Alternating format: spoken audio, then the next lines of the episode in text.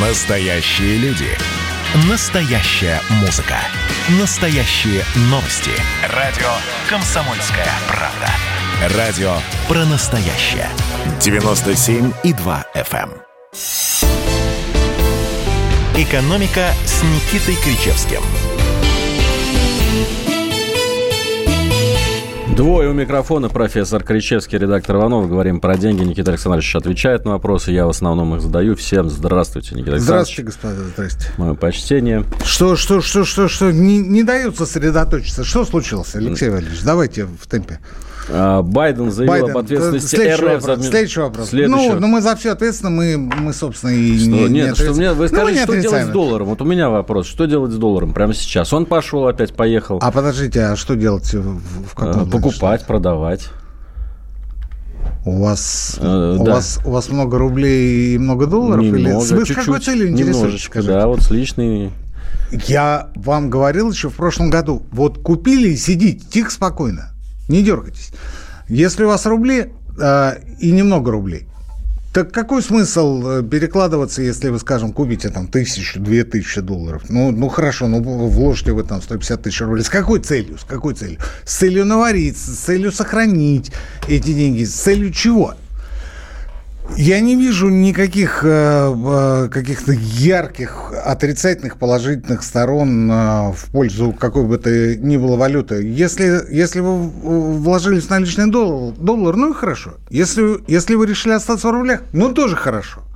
Потому что если вы вложились в доллар, вы теоретически можете себя защитить, захеджироваться от обесценения рубля применительно к американскому доллару. Если же вы остались в рублях, то вы вправе злорадствовать через какое-то время, если вдруг запретят американскую наличную валюту. Хорошо. Байден, вот как раз этот, которого вы не любите, чтобы я упоминал его в эфире, этот стареющий вашингтонский ястреб сегодня сказал, что Путин заплатит. А когда я это слышу, я понимаю, что заплачу я, ну и весь российский народ. Каким образом заплатит российский народ? Я не стал бы слушать. Вы вот у вас я чувствовал, что вы хотите вот с самого начала меня свалить на тему предстоящих санкций. Мы не знаем, какими будут эти санкции.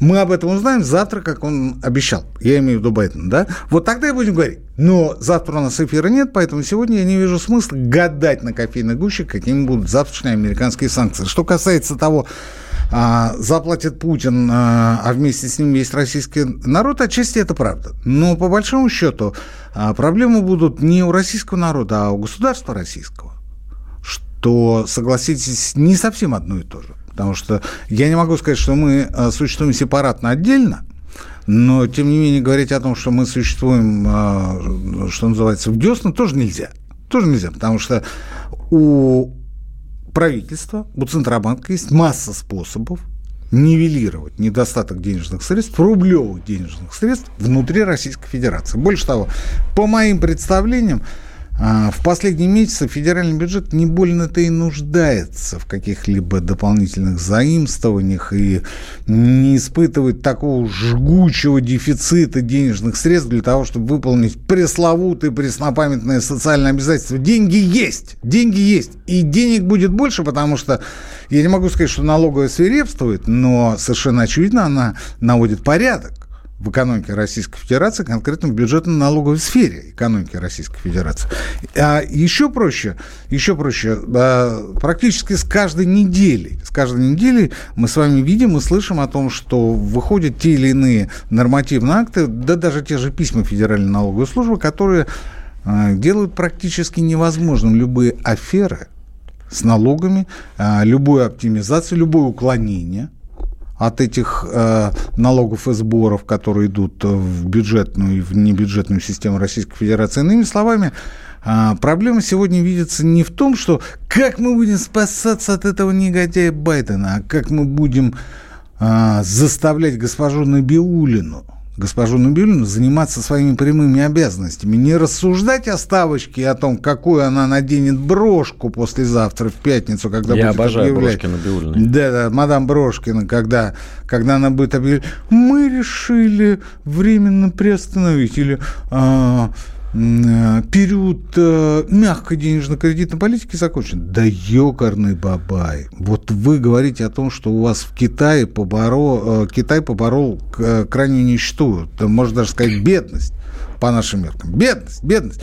Так за счет чего? В том числе за счет того, что они не стесняются вбрасывать в китайскую экономику все больше и больше количество юаней. Сегодня государственный долг Китая составляет 303% ВВП. 303%. Это даже больше, чем у американцев. В полтора раза. Да что там в полтора? В два раза больше по сравнению. Более чем в два раза больше по сравнению, чем с американцами. В полтора раза больше Японии. А у нас что-то типа 20%. А у нас 20%. И чем вы гордитесь? Тем, что у вас народ нищает. Тем, что у вас экономика все последние годы находится на уровне около нуля. Тем, что у вас уровень доходов населения, реальных доходов населения за 10 лет практически не изменился. Сегодня, вот по итогам 2020 года, можно констатировать, что уровень реальных доходов находится на уровне 2010 года. Госпожа Набиуллина, вам-то все равно, у вас говорят дети в Норвегии. Но у нас-то дети здесь. И в этом наше отличие. Они гордятся тем, что российская экономика является, по их же словам, крепостью. То есть нам не грозит долговой кризис, который неизбежно, как считают наши финансовые власти, рано или поздно придет в тот же Китай, в ту же Америку. Мы со своими 20% долга среди этих бурь и ветров будем стоять как вкопанные. 67% ОФЗ номинировано в иностранной валюте. Пусть она нам не рассказывает о том, что мы застрахованы от каких-либо проблем на рынке внутреннего государственного долга. Ничего мы не застрахованы. 67%. 17% госдолга находится в руках Сбера, что делает уязвимым финансовую устойчивость самого Сбера. Так, на секундочку. Что касается иностранного долга, то треть государственных ценных бумаг сосредоточена в руках, в лапах, в бувуарах американских и британских инвестиционных фондов и прочих финансовых компаний. И это вы называете финансовой независимостью, финансовой безопасностью? Ну, извините. Ну, вот, кстати, Силуанов, министр финансов, ваш любимый Антон Германович, допускает инвестирование части средств Фонда национального благосостояния в золото. Но дальнейшего диверсификации, не побоюсь этого слова, валютной структуры не планируется. Много раз говорил, повторю еще раз. Не обращайте внимания на то, что говорят Силуанов и прочие товарищи. Они, без сомнения, очень умные, грамотные, компетентные люди, но очень часто, да практически всегда, они говорят только для того, чтобы заполнить собой повестку, для того, чтобы напомнить о себе. Вот вчера была коллегия Федерального казначейства. Ну, федеральное событие, которое осталось незамеченным.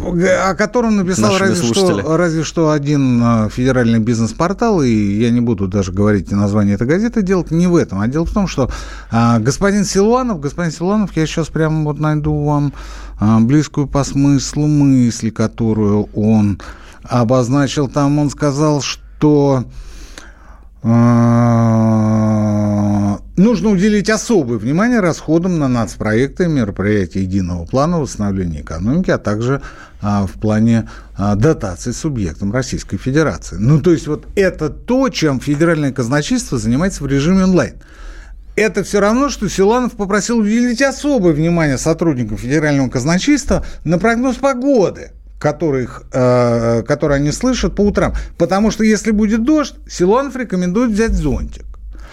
А при переходе улицы обязательно обращать внимание на свет светофора, потому что если это красный, значит, переходить нельзя. А если зеленый, тогда, пожалуйста. Сотрудников полиции можно призвать, обращать особое внимание на профилактику преступлений. Вот один в один. Это тоже сказал Силуанов. Один в один.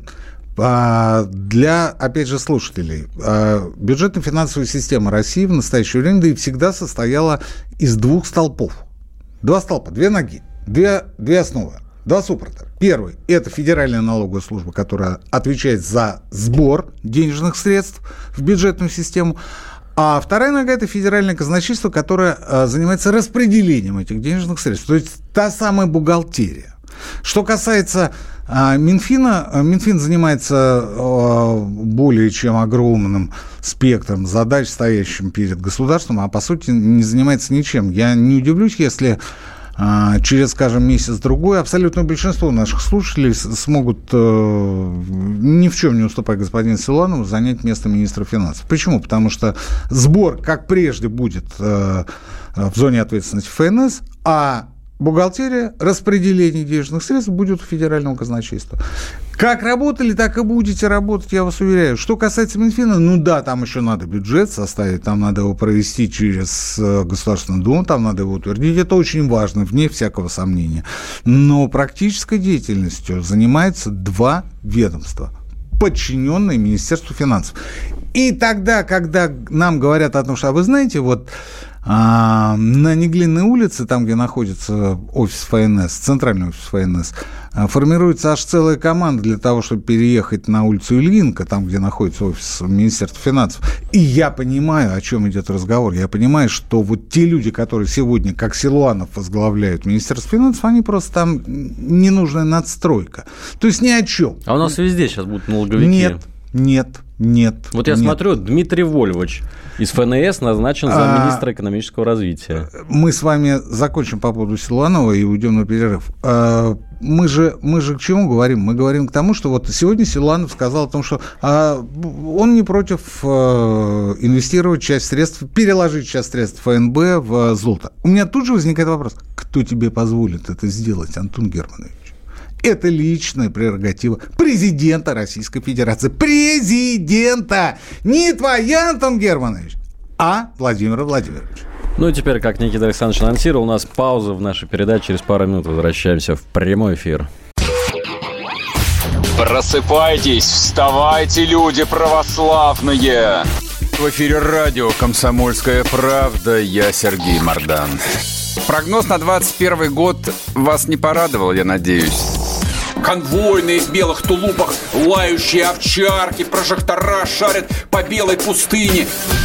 Давайте уже вот по-нашему, по-русски скажем. По-русски. Врагам и изменникам Родины нет и не будет пощады.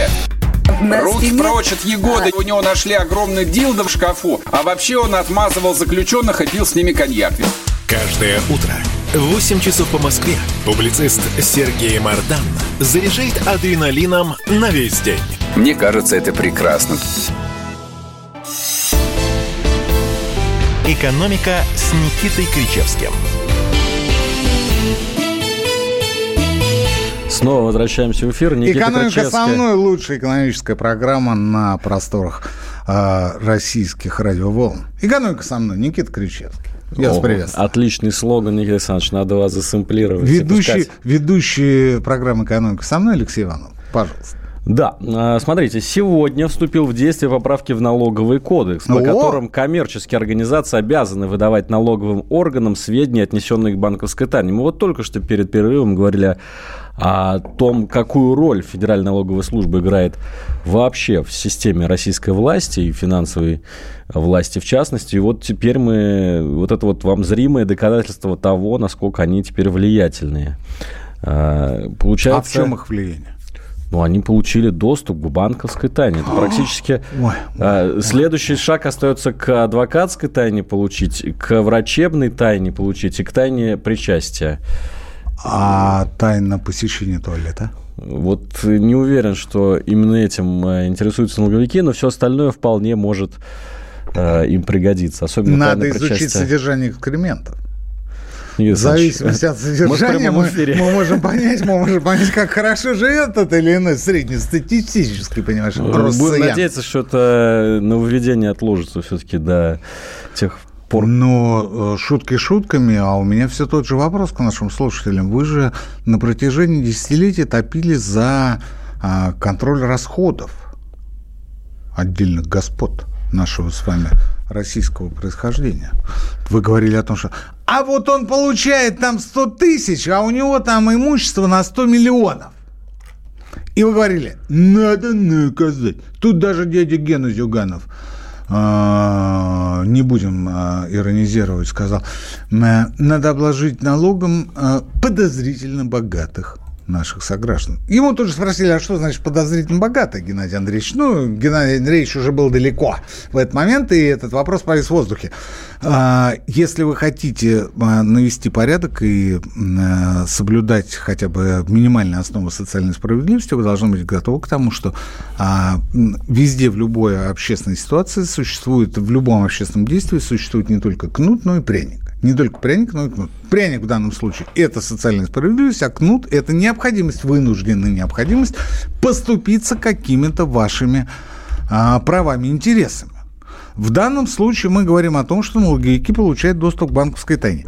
Алексей Валерьевич, вам есть чего опасаться в плане взаимоотношений с банковским сектором?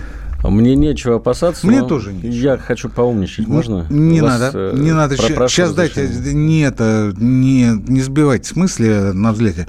Соответственно, на кого будет обращено внимание налоговиков? Не на нас с вами. Не на наших с вами слушателей. Это совершенно однозначно. На кого? На тех, у кого есть имущество, не соответствующие их заработкам, которая не бьется даже не в разы, а, скажем так, на порядке. Ну, вот как раз вот та ситуация, когда получаешь 100 тысяч, а у тебя имущество на 100 миллионов. Ну, грубо говоря, там у тебя есть дом, а на самом деле ты нигде не работаешь, числишься безработным. Либо же у тебя есть люксовый автомобиль, а ты являешься студентом, и понятно, что в жизни такой автомобиль купить не мог. Это первое. И второе – это те наши граждане, их не так много, которые имеют активы за границей. Вот тот самый нынешний замминистра экономического развития Дмитрий Вальвач, о котором вы говорили, а я вам не дал рассказывать, как он хороший, ну, потому что не люблю лизоблюдство и вот это все. Сейчас вот так обидно было. Вот, так вот, он сказал, что у нас за границей, у наших, точнее, сограждан за границей, активов сосредоточено на несколько сотен счетов, порядка 700 тысяч счетов, на общую сумму 177 миллиардов долларов, чтобы быть точным, 177 миллиардов. Вот на этих граждан и обращено особое внимание налоговиков. Есть еще третий эпизод для меня, как для индивидуального предпринимателя, это тоже важно, а именно доступ к банковской тайне физлиц, занимающихся индивидуальной предпринимательской деятельностью. С чем это связано? Это связано с тем, что в связи с тем, что легальных путей для обналички, ну, относительно легальных, конечно, они легальными никогда не были, легальных путей для обналички больше нет. И это факт медицинский, кстати говоря. Вы моментально попадаете на разрыв по НДС, и к вам возникают такие вопросы, что в лучшем случае вы заплатите полностью тот НДС, который вы умыкнули, еще 20% штрафа. Так вот, понимая это, все больше и больше коммерсантов, ну, скажем так, малой и средней руки, обращаются за услугами по обналичке к кому? К индивидуальным предпринимателям. То есть к нам. К вам. Да. Вот. И, собственно, вот на этих-то людей и направлено всевидящее око налоговых органов. Повторюсь еще раз. Этих граждан... Нет, здесь я не повторюсь. Таких граждан, я имею в виду индивидуальных предпринимателей, в России в настоящее время 3,3 миллиона человек. 3,3. При населении в 146 миллионов. 3,3. То есть, ну, грубо говоря, там 2,5%. Так? 2,5%. Все остальные... То есть такие, как вы, но не такого, как я, потому что я ИП, могут спать абсолютно спокойно. Абсолютно. Так вот, да. Никита Александрович, я всецело... Вы хотели умничать. Да, вот я сейчас начинаю.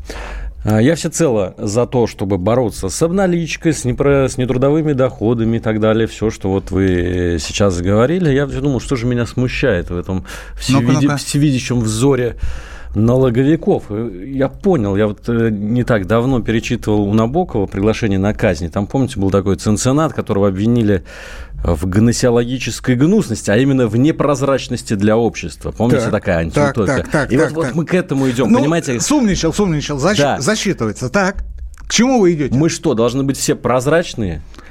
Может быть... Дело в том, что то, о чем вы говорите, в финансовой, бюджетной, налоговой сфере давным-давно, уже десятилетия норма для всего, извините, цивилизованного мира.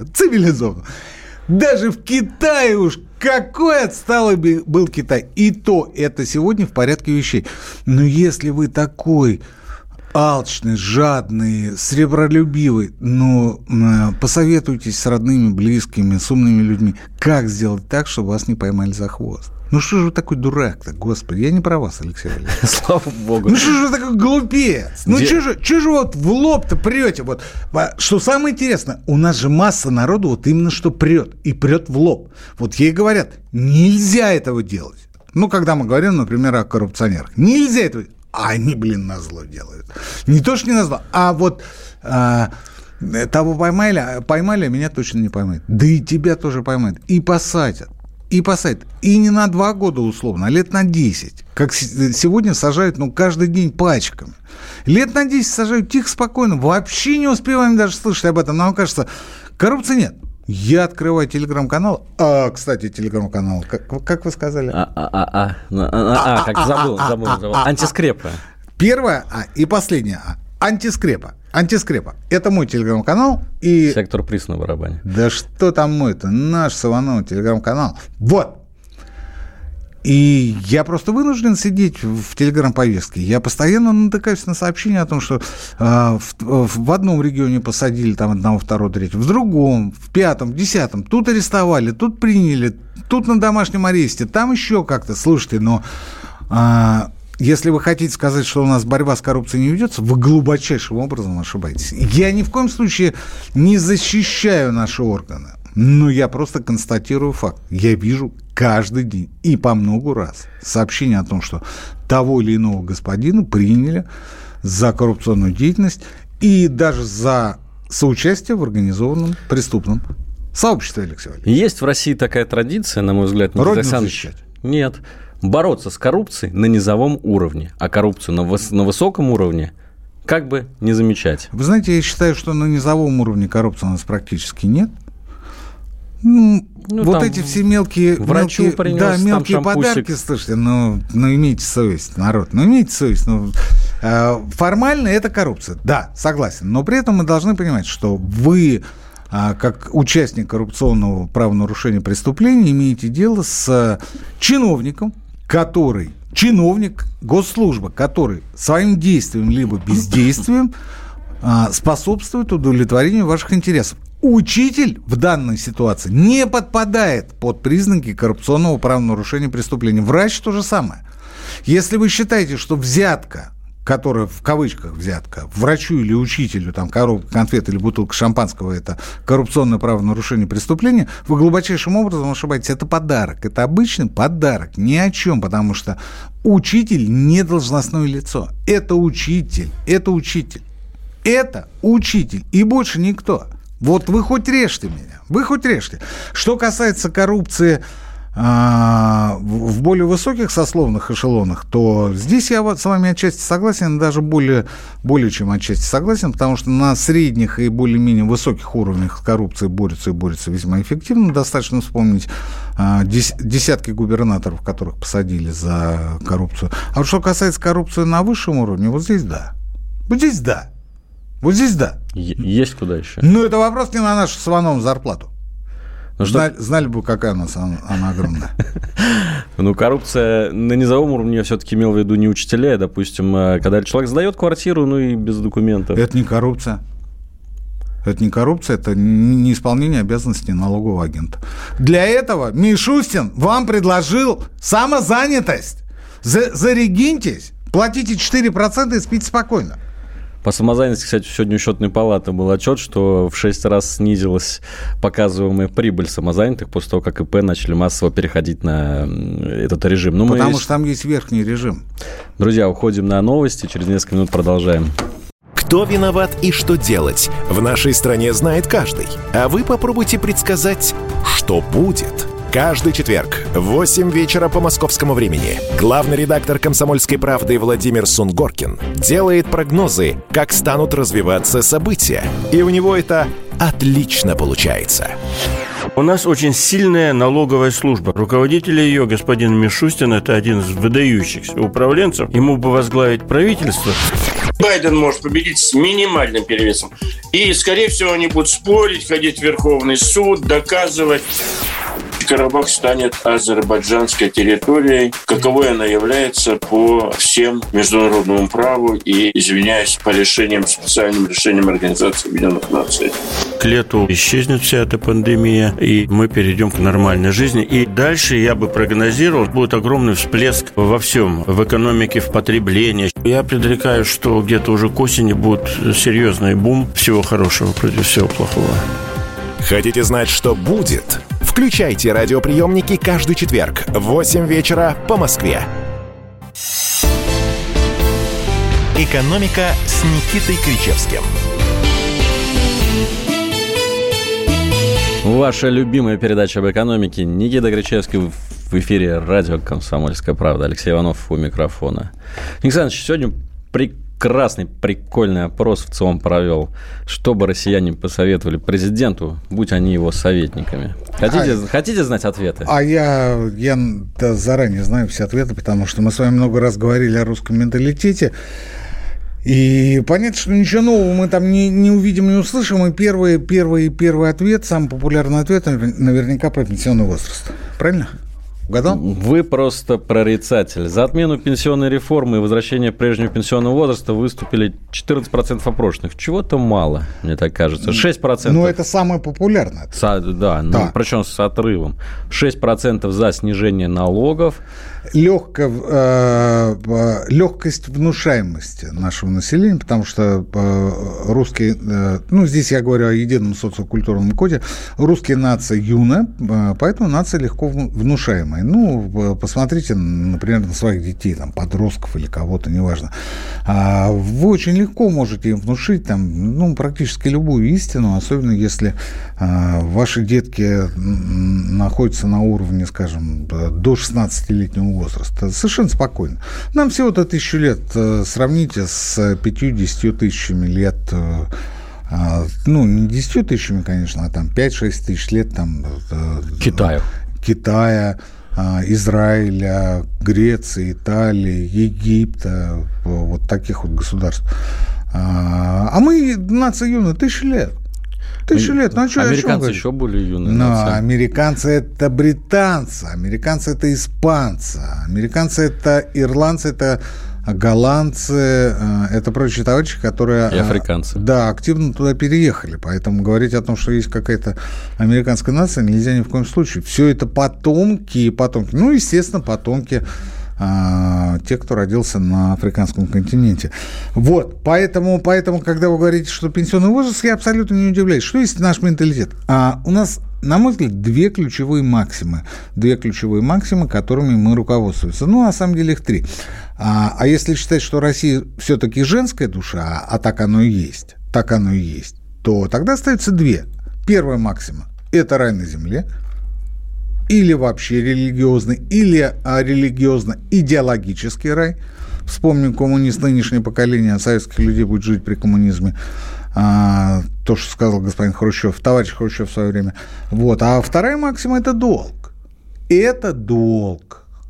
Вот мы с вами никогда об этом не говорили, потому что, как-то вот не приходилось. Но чувство долга у русского человека развито, конечно, более чем. Долг перед Родиной, долг перед страной, долг перед матерью, долг перед семьей, долг перед своим кланом, социальной стратой, долг перед двором. Долг перед братвой, с которой ты вырос. Мы нация-коллективист. Согласен. Долг перед компанией, в которой ты проработал какое-то количество лет. У нас везде долг. А там, где долг, там и совесть, там и стыд. Потому что если ты не выполняешь то, что общепринято, то, что считается нормой в русском обществе, ты подвергаешься обструкции. Обструкция – это стыд. А стыд... Память стыда – это совесть. Тут цепочка очень простая. Поэтому, когда вы говорите о том, что население голосует чаще всего за возврат прежнего пенсионного возраста, я говорю, это менталитет. Потому что, скажем, 500 лет назад и 400 лет назад наши предки сжигали себя. для того, чтобы как можно быстрее, поскорее попасть в рай, не поступивший своими религиозными принципами и убеждениями, я имею в виду Гарри у старообрядцев. 50-100 лет назад мы добровольно шли на авиационный таран, мы восхищались подвигом Матросова, который ценой своей жизни закрыл амбразуру. И это точно так же было признано не только советской пропагандой, но и немецко-фашистскими захватчиками. Они точно так же говорили о том, что с русскими невозможно. Они, как писал главнокомандующий сухопутными силами нацистской Германии, они предпочитают закрываться в танке и сгорать вместе с этим танком. Но они не сдаются. Вы понимаете, с ними невозможно воевать. Они не сдаются. Они – это Иван Сусанин, который уйдет и ценой своей жизни уведет польский отряд туда, откуда польский отряд никогда не выйдет. Он уведет его в болото. И таких случаев на Руси было более чем достаточно. Всегда. И это свидетельствовало о том, что русский отдает... во-первых, долг перед Родиной, а самое главное, русские стремятся прямиком в рай. Не зря же Путин говорил, мы попадем в рай, они все сдохнут. Это была фраза не выспренная такая, скажем, навеянная каким-то сиюминутным убеждением. Да? Это говорил в нем русский менталитет. Потом мы... переходили к раю на земле. Коммунизм – та же религия. Это ничего общего не имеющая сентенция, не имеющая с реальностью. Но это рай на земле. А когда и этот рай не удался, последнее, что у русского человека осталось, это пенсионный возраст. Когда можно выйти на пенсию, ничего не делать, а страна, государство, нация, социум будут платить тебе деньги за то, что ты есть, за то, что ты сделал. Потому что это тоже долг. И они говорят, вы нам должны, и вы будете нам платить. И вот ничего удивительного нет. Дальше что? Налоговая, про налоги 6%, я говорю, мы с вами только что перед перерывом говорили о том, что у нас, конечно, безумно дорогая налоговая система, но 4%, это невозможно. Алексей Валерьевич, ни в одной стране мира такого нет. Чтобы 4% брали с ваших доходов, до 200 тысяч рублей в месяц.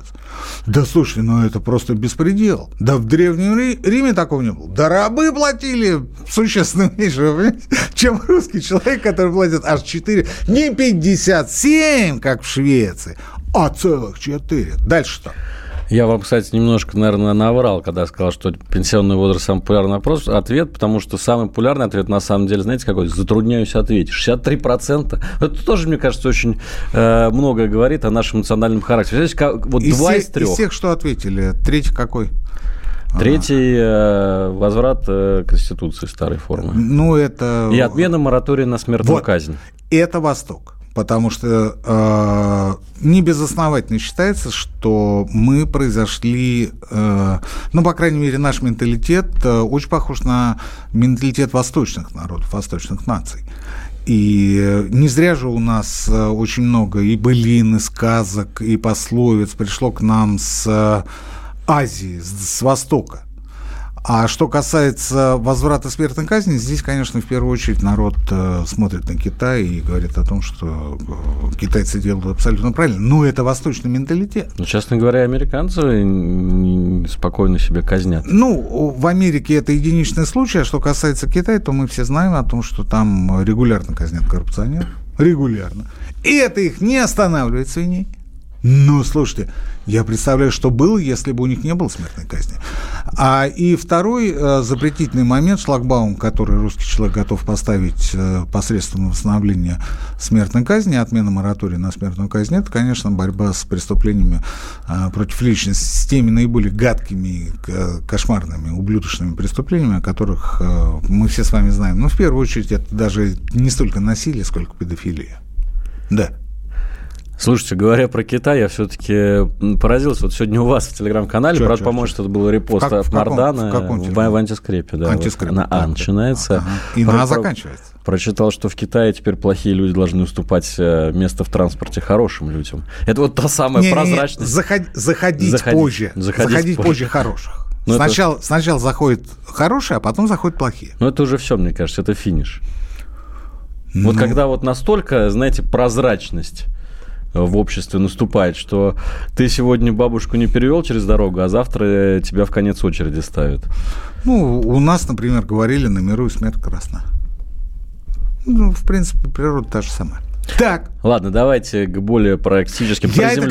Я это к чему, Алексей Валерьевич? Я это к тому, что если вы хотите заниматься социальной психологией на уровне практики, то есть прикладных исследований, не чистой теории, тут, конечно, вам Высшая школа экономики, сам Бог велел.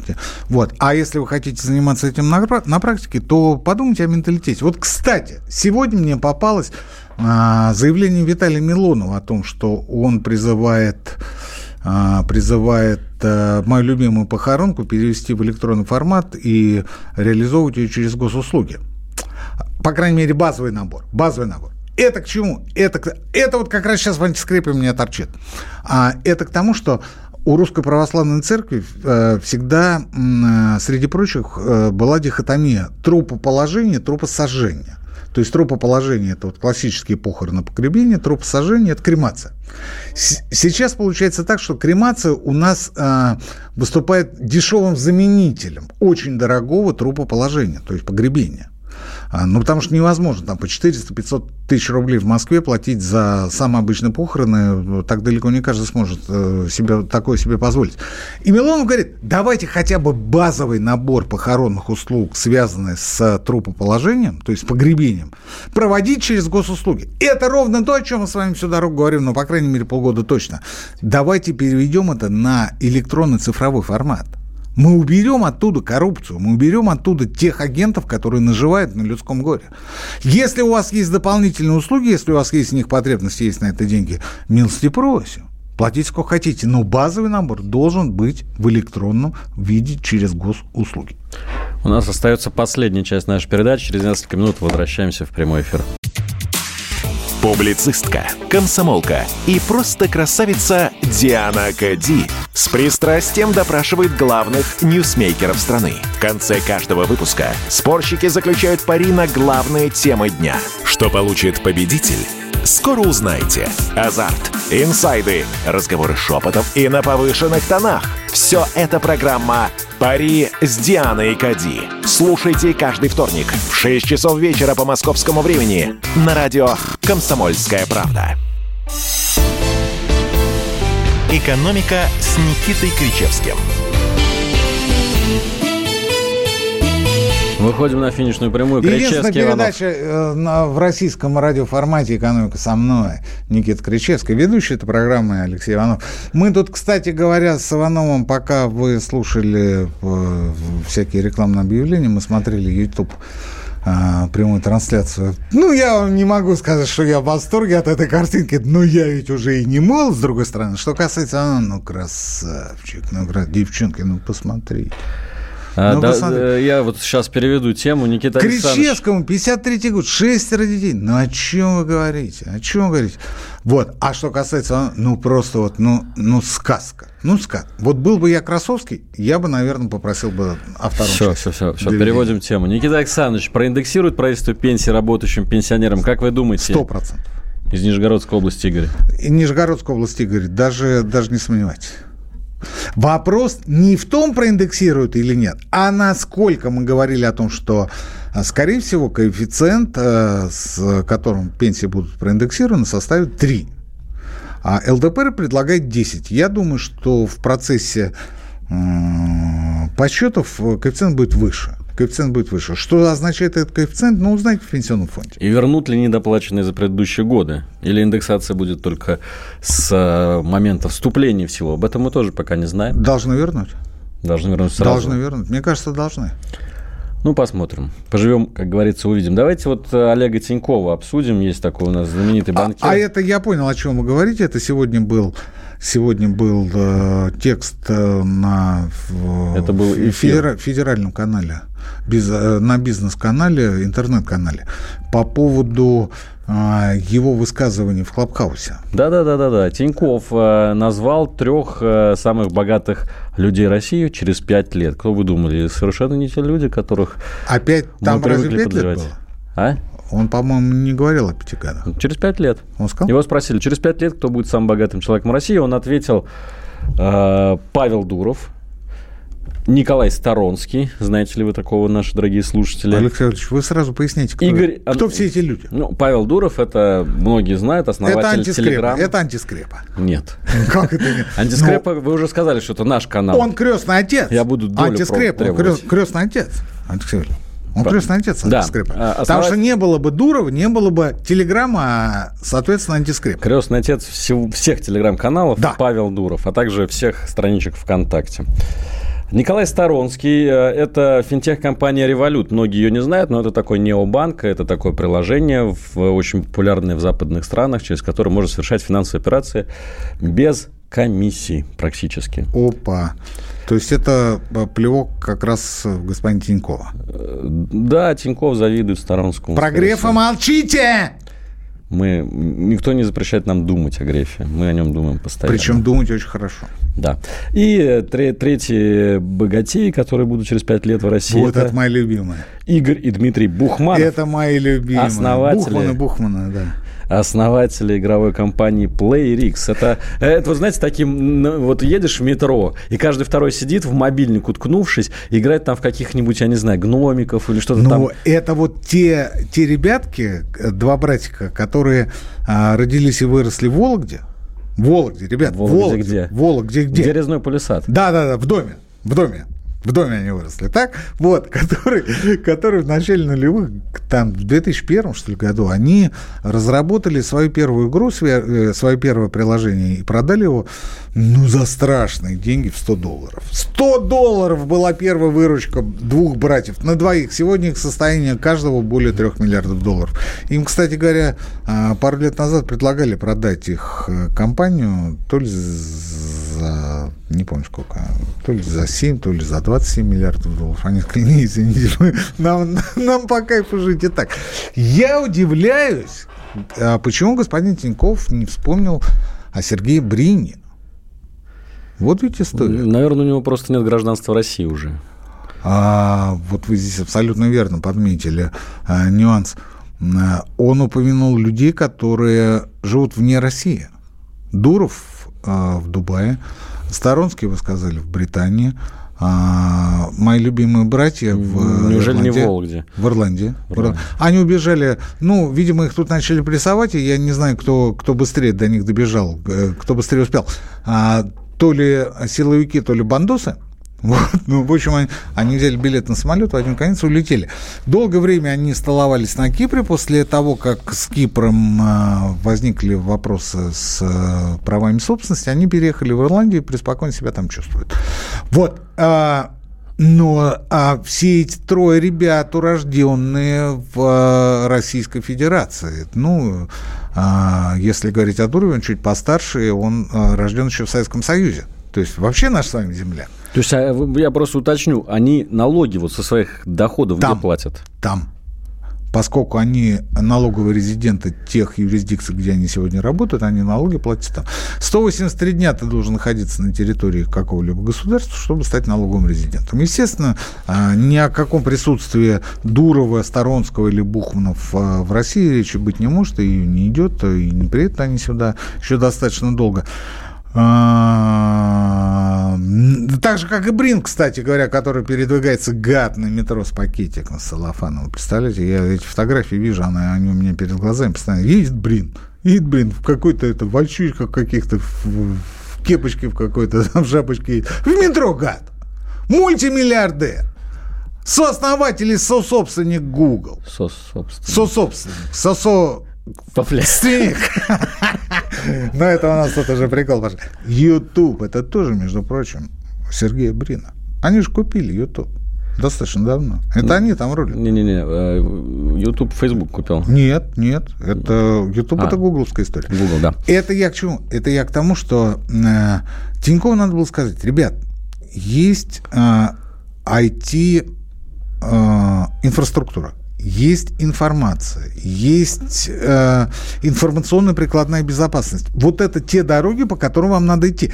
Твори, выдумывай, пробуй, как говорили в советские времена. Вместо этого он сказал, а вот эти вот трое, вот они будут там через какое-то количество лет самыми богатейшими. Но я здесь заканчиваю.